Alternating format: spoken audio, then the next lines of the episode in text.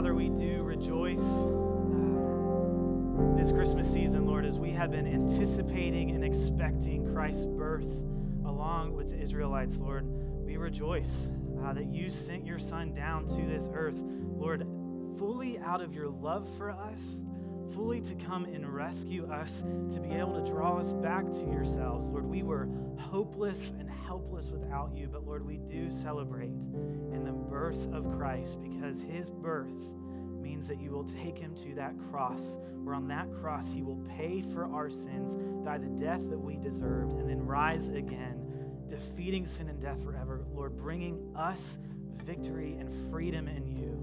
Lord, that we can know you, that we can experience Emmanuel, God, with us, where at Christmas you came down in the flesh, but now for us as believers today, the Spirit resides within us.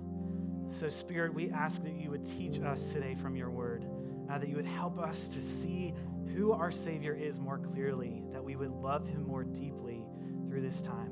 In your name we pray. Amen. Y'all can have a seat. Well, good morning, CBC. Uh, looks like y'all all decided to come to this service. Uh, so thanks for that. But it's beautiful to see uh, all the seats filled today. Um, for those of you who maybe haven't met me yet, my name is Tim Doan, and I'm the pastor of operations and assimilation here at CBC. Uh, and I've been asked what that means. So I'll meet some of you guys, pastor operations assimilation, and then I always get asked, so what do you actually do? And I think we're still figuring it out. uh, two weeks ago, it meant that I was up here getting to help lead worship. Today, it means that I get to come and deliver a message to you all but I do think the simplest way to put it is that I'm here to help our church run smoothly and effectively. I love kind of business and logistics, but also then to help people get connected to our church body. Uh, my wife, Amanda, she and I got married almost four months ago in September, and then I started here at CBC a month later. We have very much enjoyed being here at the church, and I, and I just want to take a moment. Thank you guys for how you've welcomed us and included us. I mean, marriage itself, the first few months, whoa, right? Like it is an adjustment and great in so many ways, but one of the kindest ways that the Lord has like been encouraging us has been through this body and to know that he has chosen us to be able to come here and to serve with you guys and be in community is incredible. So at the moment we still live in Savannah, we are eager to move down here and be a part of this community, but I did just want to thank you for that.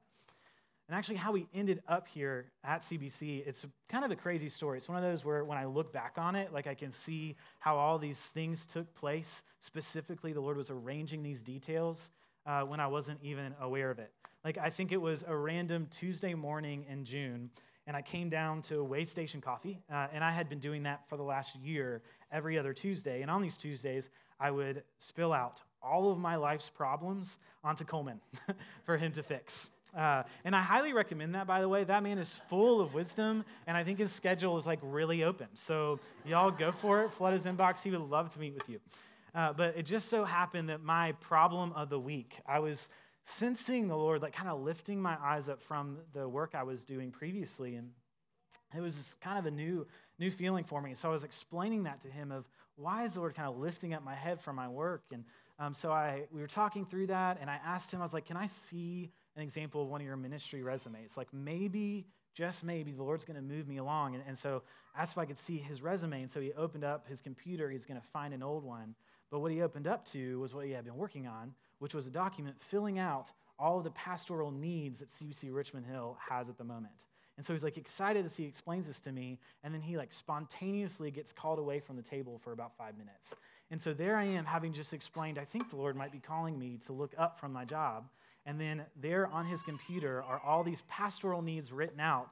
And I'm thinking, like, I think this fits me well, right? And so it's one of these moments, almost like when a puzzle piece like fits really well into place. Uh, we've been doing a lot of puzzles this, this month, and it's like when it's like oddly satisfying how it just all connects together. And it, I wondered if it was like one of those moments. Um, and I was like wondering, like, is the Lord going to use this very normal Tuesday morning in an actually unexpected way? And sure enough, that meeting led to conversations with Andrew, which then led to conversations with the elders and a lot of prayer, and then a phone call telling my fiance that a month after we got married, I was going to start a new job. but I had no idea that God was using an ordinary Tuesday morning for his purposes. But looking back on it, I can't help but see his hands all over it. Like he sovereignly orchestrated those events that Tuesday morning. And I think that's really similar to what we're going to see in our text today. As we're finishing our Behold series from Luke chapter 1 and 2, we're going to see God's sovereignty on display as he uses seemingly like normal circumstances to put together a meeting. And that meeting that he puts together is going to lead to one really important message. And that message then leads to an ultimate question. So if you're like me, if you like processes or structure or schedule, that's our schedule this morning. We have a meeting that leads to a message that ends with a question. So our passage this morning begins in Luke 2, verse 22. So you can go ahead and turn there. And this meeting that takes place is going to be between a young family, a man, and a woman. None of these people knew that this meeting was taking place, but it was clearly set up by God. So let's begin reading in verse 22, where we're going to be introduced to the young family, and that's Mary, Joseph, and one month old Jesus. Let's read the first few verses. Says, And when the time came for their purification, according to the law of Moses, they brought him, that's Jesus, up to Jerusalem to present him to the Lord. As it is written in the law of the Lord, every male who first opens the womb shall be called holy to the Lord, and to offer a sacrifice according to what is said in the law of the Lord a pair of turtle doves or two young pigeons. Okay, did that confuse anyone? I mean, sounds kind of like Leviticus, right? But we're in Luke. What's going on? Well, this is because Joseph and Mary are following the law that is written in Leviticus. In that law, it says that uh, a mother, after giving birth, has to wait 40 days for purification.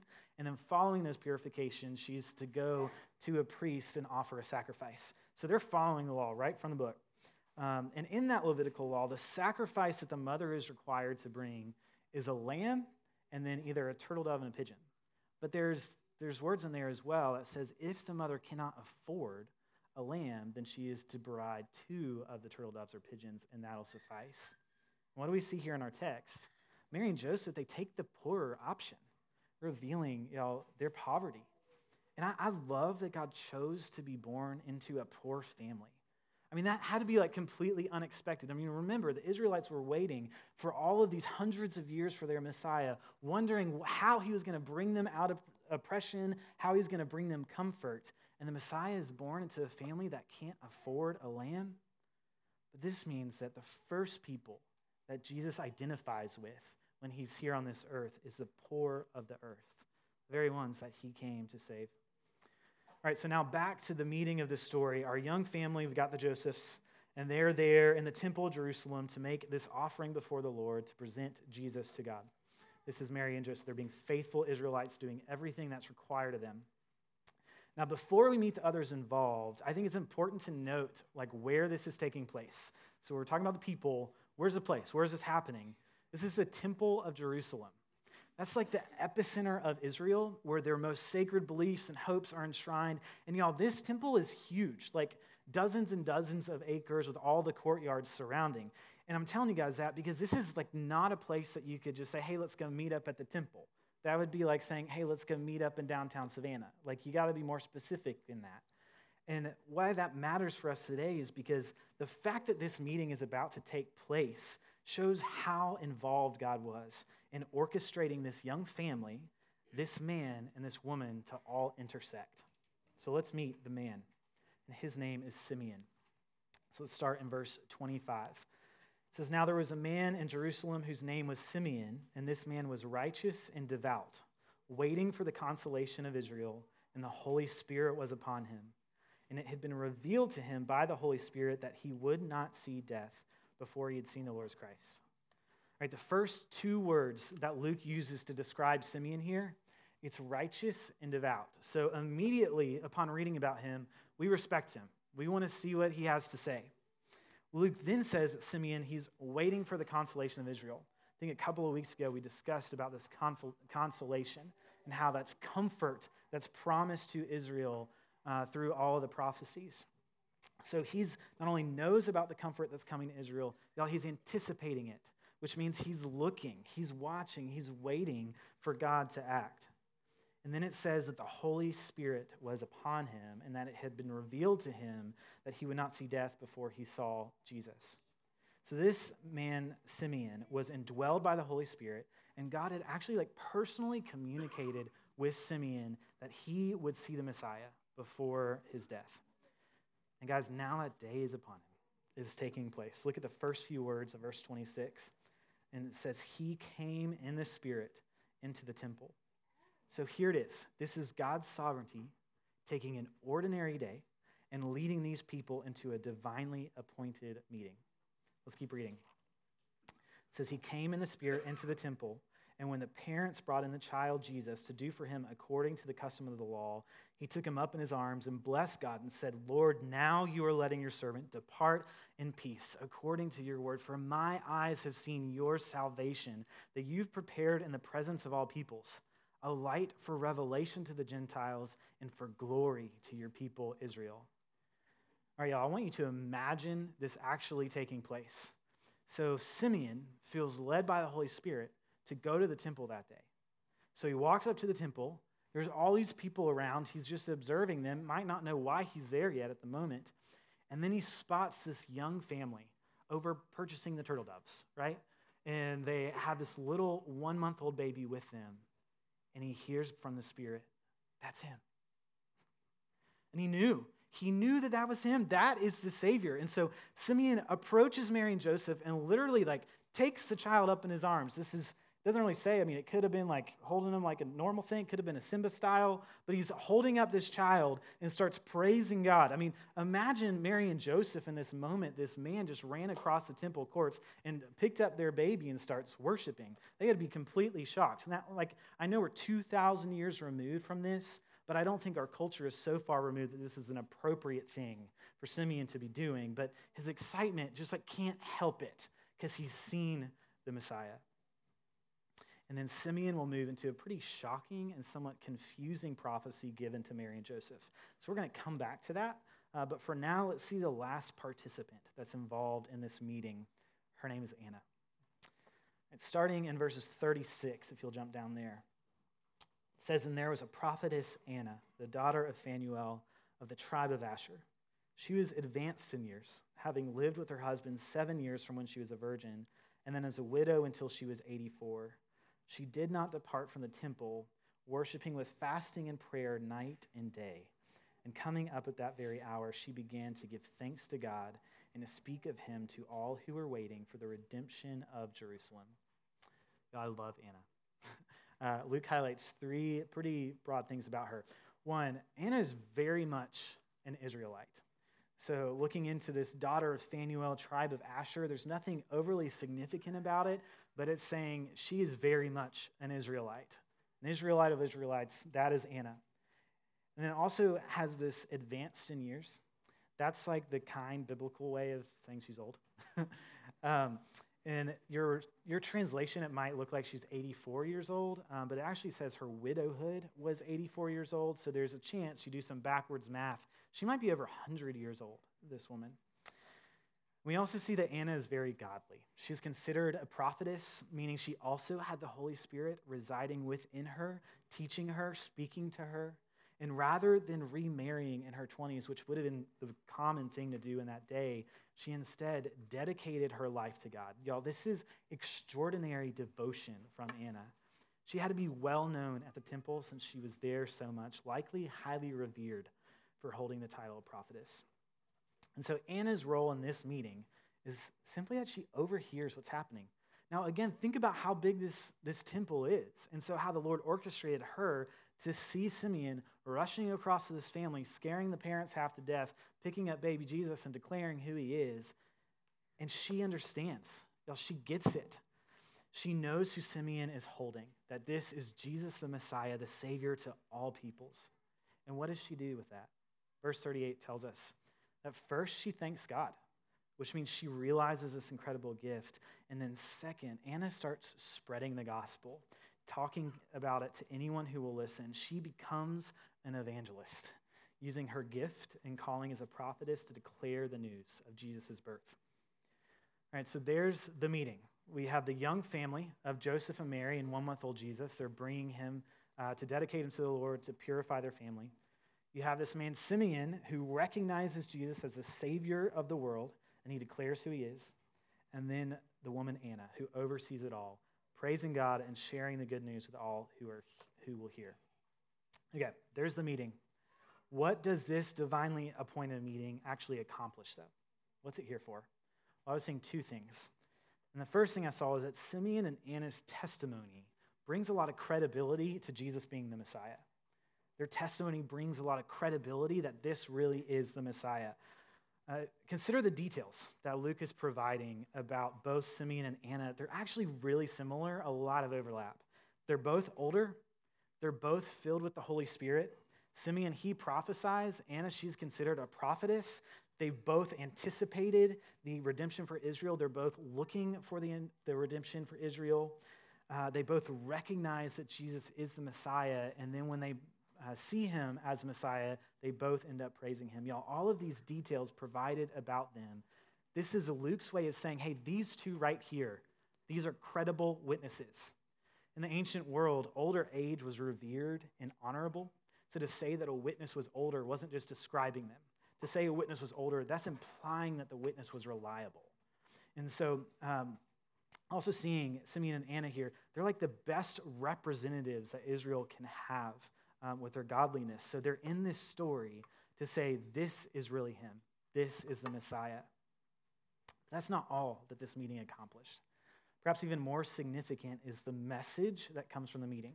And that message is Simeon's prophecy. So let's look at what Simeon said, starting again in verse 29. He says, Lord, now you are letting your servant depart in peace, according to your word. For my eyes have seen your salvation that you have prepared in the presence of all peoples, a light for revelation to the Gentiles and for glory to your people Israel. So this might be really easy to gloss over. Y'all all confess, the very first time I read this, I read through it quick. It sounds churchy, sounds like, yep, he's a savior, and I was moving on. Uh, but there's actually something kind of odd about this. Um, so let's look at it. First, Simeon says that he's, he's seen salvation that God's prepared. Well, that checks out. He sees salvation right there in Jesus, so that checks. And then at the end of it, he says, This is for glory to your people Israel. Well, that also makes sense. The Savior was going to come from Israel, and so there he is, glory to Israel. That checks out. But look at the middle. It says, A light for revelation to the Gentiles. Well, what's, what's significant about that? You know, the Israelites, they hated the Gentiles. This is their enemies. Gentiles is anyone who wasn't an Israelite. This is an outsider. And the Israelites, they were the special ones. They were God's chosen people. They were the holy nation. And for generations, as far back as they could remember, the Israelites had been under the oppression of the Gentiles. They, like, y'all, they thought that salvation was coming to them to, to remove them from the oppression of the Gentiles. And yet, Simeon is saying that it's through Israel that God is bringing salvation, not just to them, but also to the Gentiles and to the world. Now, remember where this is taking place. This is in the middle of the Jerusalem temple. The Gentiles weren't allowed in there. This is the central heart of their faith around Israelite leaders, a multitude of Jerusalem citizens. And Simeon is boldly declaring that salvation is coming to the Gentiles as well. I mean, this has to catch the attention of Israelites. It has to raise some eyebrows. It's probably insulting some of the Israelites in some ways. But Simeon isn't declaring something new. And throughout the Old Testament, God had been declaring through his word that salvation would extend beyond Israel. We see it in Psalm 22, where it says, All the ends of the earth shall remember and turn to the Lord. We see it in Isaiah 49 that I will make you as a light for the nations, that my salvation may reach to the ends of the earth. So Simeon is just affirming what God has already said about this Messiah. And then Simeon shifts from broad statements to all, and he focuses in specifically on Mary and Joseph. Look at verse 33. He says, And his father and mother marveled at what was said about him. And Simeon, he blessed them. And then he said to Mary, his mother, Behold, this child is appointed for the fall and rising of many in Israel, and for a sign that's opposed. Now, there's our word, behold. Okay, look closely. Catch this. Pay attention to this. This child is appointed for the fall and rising of many in Israel. It's kind of some odd language there, but simply put, some of the Israelites will embrace Jesus and some are going to reject him. Some are going to accept him, some are reject him. There's going to be division here. I mean, but Jesus is coming as a redeemer. He's not coming as a uniter, which is what they might have expected. But Jesus says, them, says this about himself in Luke 12, 10 chapters later. He says, Do you think that I've come to give peace on earth? No, I tell you, but rather division. So, in other words, the Messiah that the Israelites are expecting is not the Messiah that all Israelites will accept when he finally arrives. Let me say that again. The Messiah that the Israelites are expecting is not the Messiah that all Israelites will accept when he finally arrives. All right, then Simeon has some very personal words for Mary. Look at the first half of verse 36. It says, And a sword will pierce through your own soul also. This is in uh, parentheses because the grammar here shows that Simeon's speaking directly to Mary. He says that she will have a double edged sword that pierces her own soul. If you guys have been reading through our Advent uh, book this Christmas called The Songs of Christmas, it was written by Nancy DeMoss. Uh, you know what this is already about. She covers it really well. So, for those who haven't read that yet, let me use her words to explain uh, what Simeon is saying here to Mary. Nancy DeMoss, she says, Mary, we know, would go on to see her son rejected, reviled, misunderstood, and openly abused to the point of being gruesomely tortured and murdered. She was there. She saw it all. This sword that Simeon had talked about, a large, broad, double edged sword, piercing her own soul not just once, but again and again. Yes, she would feel the stabbing fulfillment of that prophecy.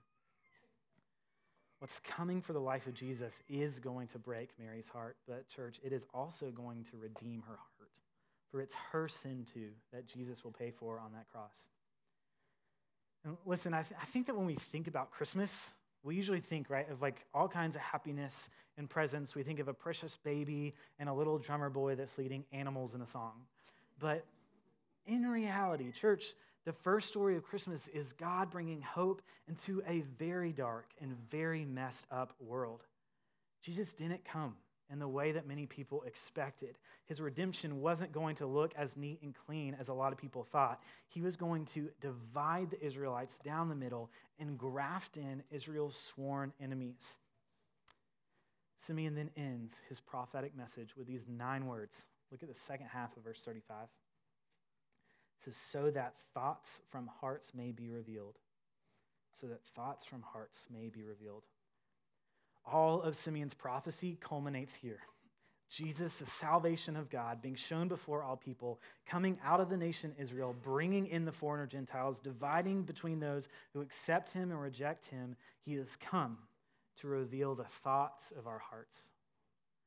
Jesus' ministry, it really shows where hearts really are before God. I mean, we see this clearly in his time on earth, in his actions, his conversations with others, regularly like bring to the surface the thoughts that they have in their hearts. This is what Simeon is declaring that Jesus isn't just going to go along with surface level faith. Jesus doesn't want lip service. He's here to see who is truly following God. All right, so we had a meeting that nobody other than God was expecting to happen that day. And from that meeting came this message that Jesus is coming to reveal our hearts. And that brings us to one question this morning. That question is Is your heart beholding Jesus? Is your heart beholding Jesus? This whole Advent series has been about beholding Jesus, looking at him closely, observing him, being sure to see him and don't miss this or don't miss him. And actually, since I've been here at CBC Richmond Hill, I mean, when Amanda and I came in, this church was singing loudly that song, Behold Him. Right? We were declaring that as a church that we would treasure Christ. And then we get into this Behold series. And I do think that the Lord is pressing this on us that CBC Richmond Hill will be a church that beholds Jesus, that really treasures him for who he is. And this final narrative surrounding Jesus' birth shows that this is what Jesus is looking for in us. Will we behold him? Now, many of us here, to, here today would say that we have accepted Jesus, that we do behold him, that we recognize him as a Messiah, just as Mary and Joseph, Simeon and Anna did. And I praise God uh, that he has brought us to salvation. And when we really do experience that, when we behold Jesus, when we trust him, when we abide in him, y'all, things change. Like, like we actually change. Our thoughts, our actions, our words, motivations, goals, desires, they become more and more like Jesus the more and more that we sit with him, the more and more that we behold him.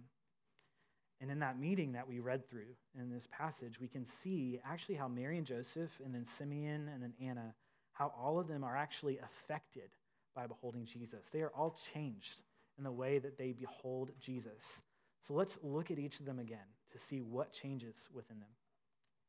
So, starting with the young family, Mary and Joseph, you know, think about the last year that Mary and Joseph had just had, right? As they are engaged to be married, and then they have the angels appearing to them saying that they're going to uh, Mary is going to get pregnant with the Savior of the world, pregnant through the Holy Spirit. She's having these conversations uh, with Elizabeth, getting encouragement from her, the birth of John the Baptist, finally, the birth of Jesus in Bethlehem. Like they have had many, many months of learning about the coming Messiah, of, of actually then seeing him and beholding this Savior. And so now, how are they described in this passage? You might have picked up on this already. Nearly every verse that mentions them here shows Mary and Joseph being really faithful. Here's a list of just how faithful they were. In verse 21, they're circumcising Jesus on the eighth day. That fulfills Leviticus 12. Also in verse 21, they give the child the name Jesus. So they're being obedient to what God commanded them through the angel Gabriel. Verse 22, they await 40 days of cleansing before coming to the temple. That fulfills Leviticus 12. In verse 22, they bring Jesus to Jerusalem. That fulfills Exodus 13. And in verse 24, they offer the sacrifice for Mary's purification. That fulfills Leviticus 12. And actually, when it talks about her purification, I found this fascinating. It says their purification. This is plural, showing they went above and beyond just the minimum requirements because they were likely providing a sacrifice for Joseph's purification also. And then finally, as this passage closes out, look over at verse 39. It says, When they had performed everything according to the law of the Lord, they returned into Galilee to their own town of Nazareth. Now, this family was serious about their faithfulness to God. Like there was nothing stingy about it. They were eager to be faithful to God. And so, church, let me ask you, like, are you eager in your faithfulness to Jesus? Let me rephrase that. Like, do you see faithfulness to Jesus as a duty or as a delight? Here's what I mean by this. For me, when I was growing up, when I was in grade school, y'all, I did not enjoy schoolwork. My goal was to do the absolute bare minimum to get the grades needed to get into UGA. Go dogs. Nothing more than that. And my mom was keenly aware of this, and she regularly, and I mean more than regularly, was encouraging me to give my full effort to whatever was in front of me, especially my education. And I mean, y'all, I like, I created grade calculators to determine what tenth of a point I needed to get the A, and that's all I got and nothing more. and what did this reveal about me? It revealed that I cared way more about being a Georgia Bulldog than I did about actually studying what was in front of me. I didn't delight in school. I had other things that I loved more, and schoolwork it was just a necessity in front of me that had to get done so I could move on to the things I enjoyed more. It was a duty.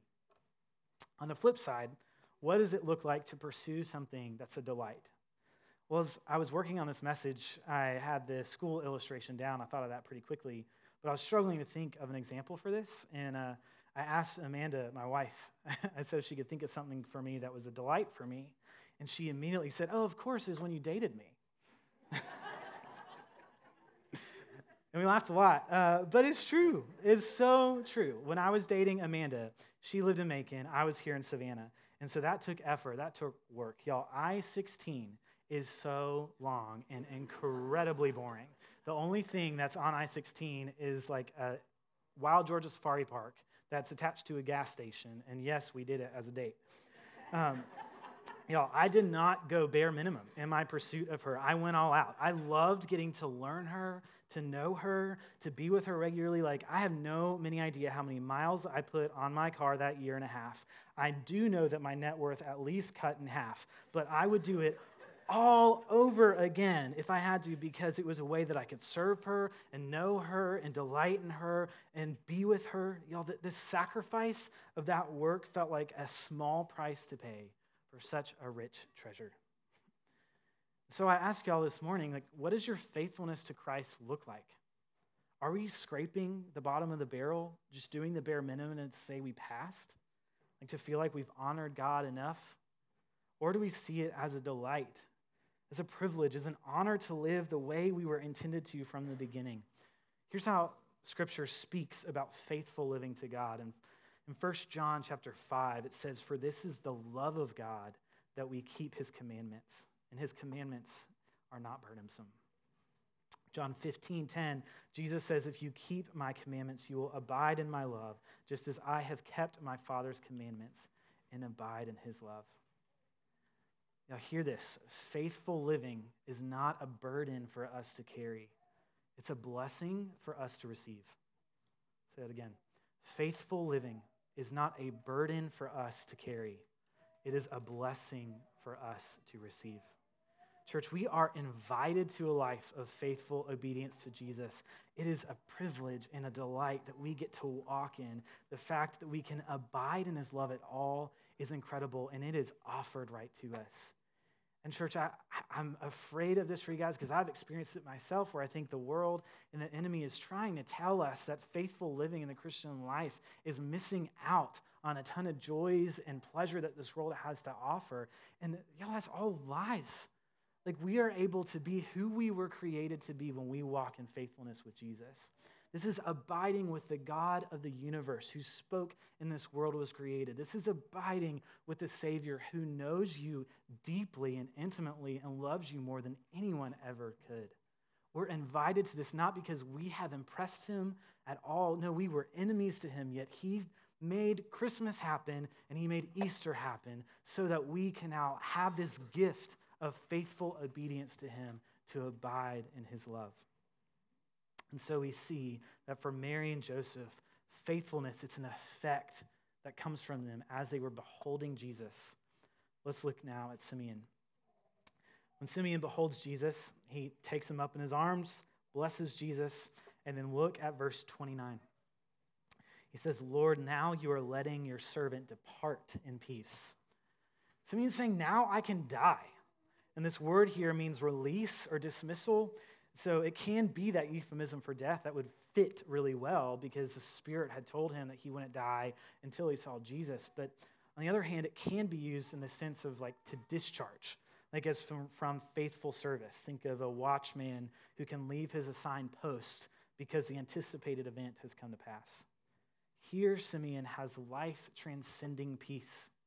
He's saying that now that he's seen the Savior, Nothing else matters. His work's finished. He can leave his post. He can depart this world because, in comparison, nothing else matters now that he has beheld the Savior. And for those of us who behold Christ, like, do we experience that type of all consuming peace?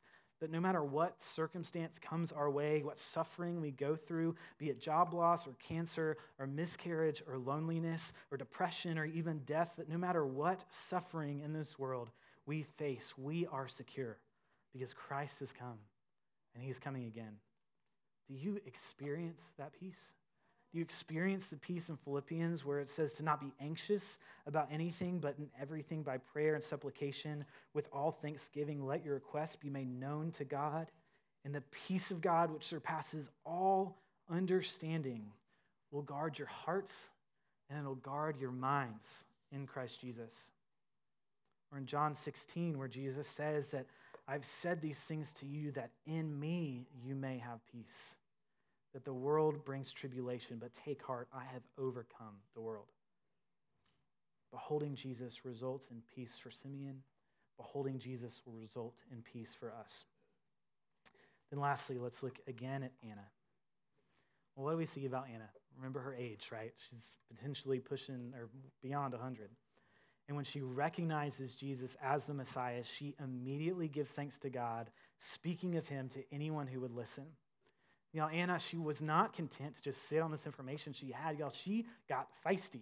Like she was shuffling her 100 year old self around that temple, talking to anyone who would listen, pointing over him of that's him, that's the Savior, that's who we've been longing for. He's right here. Like, don't you see him? She could not stop talking about him. And what's going on with someone when they can't stop talking about something?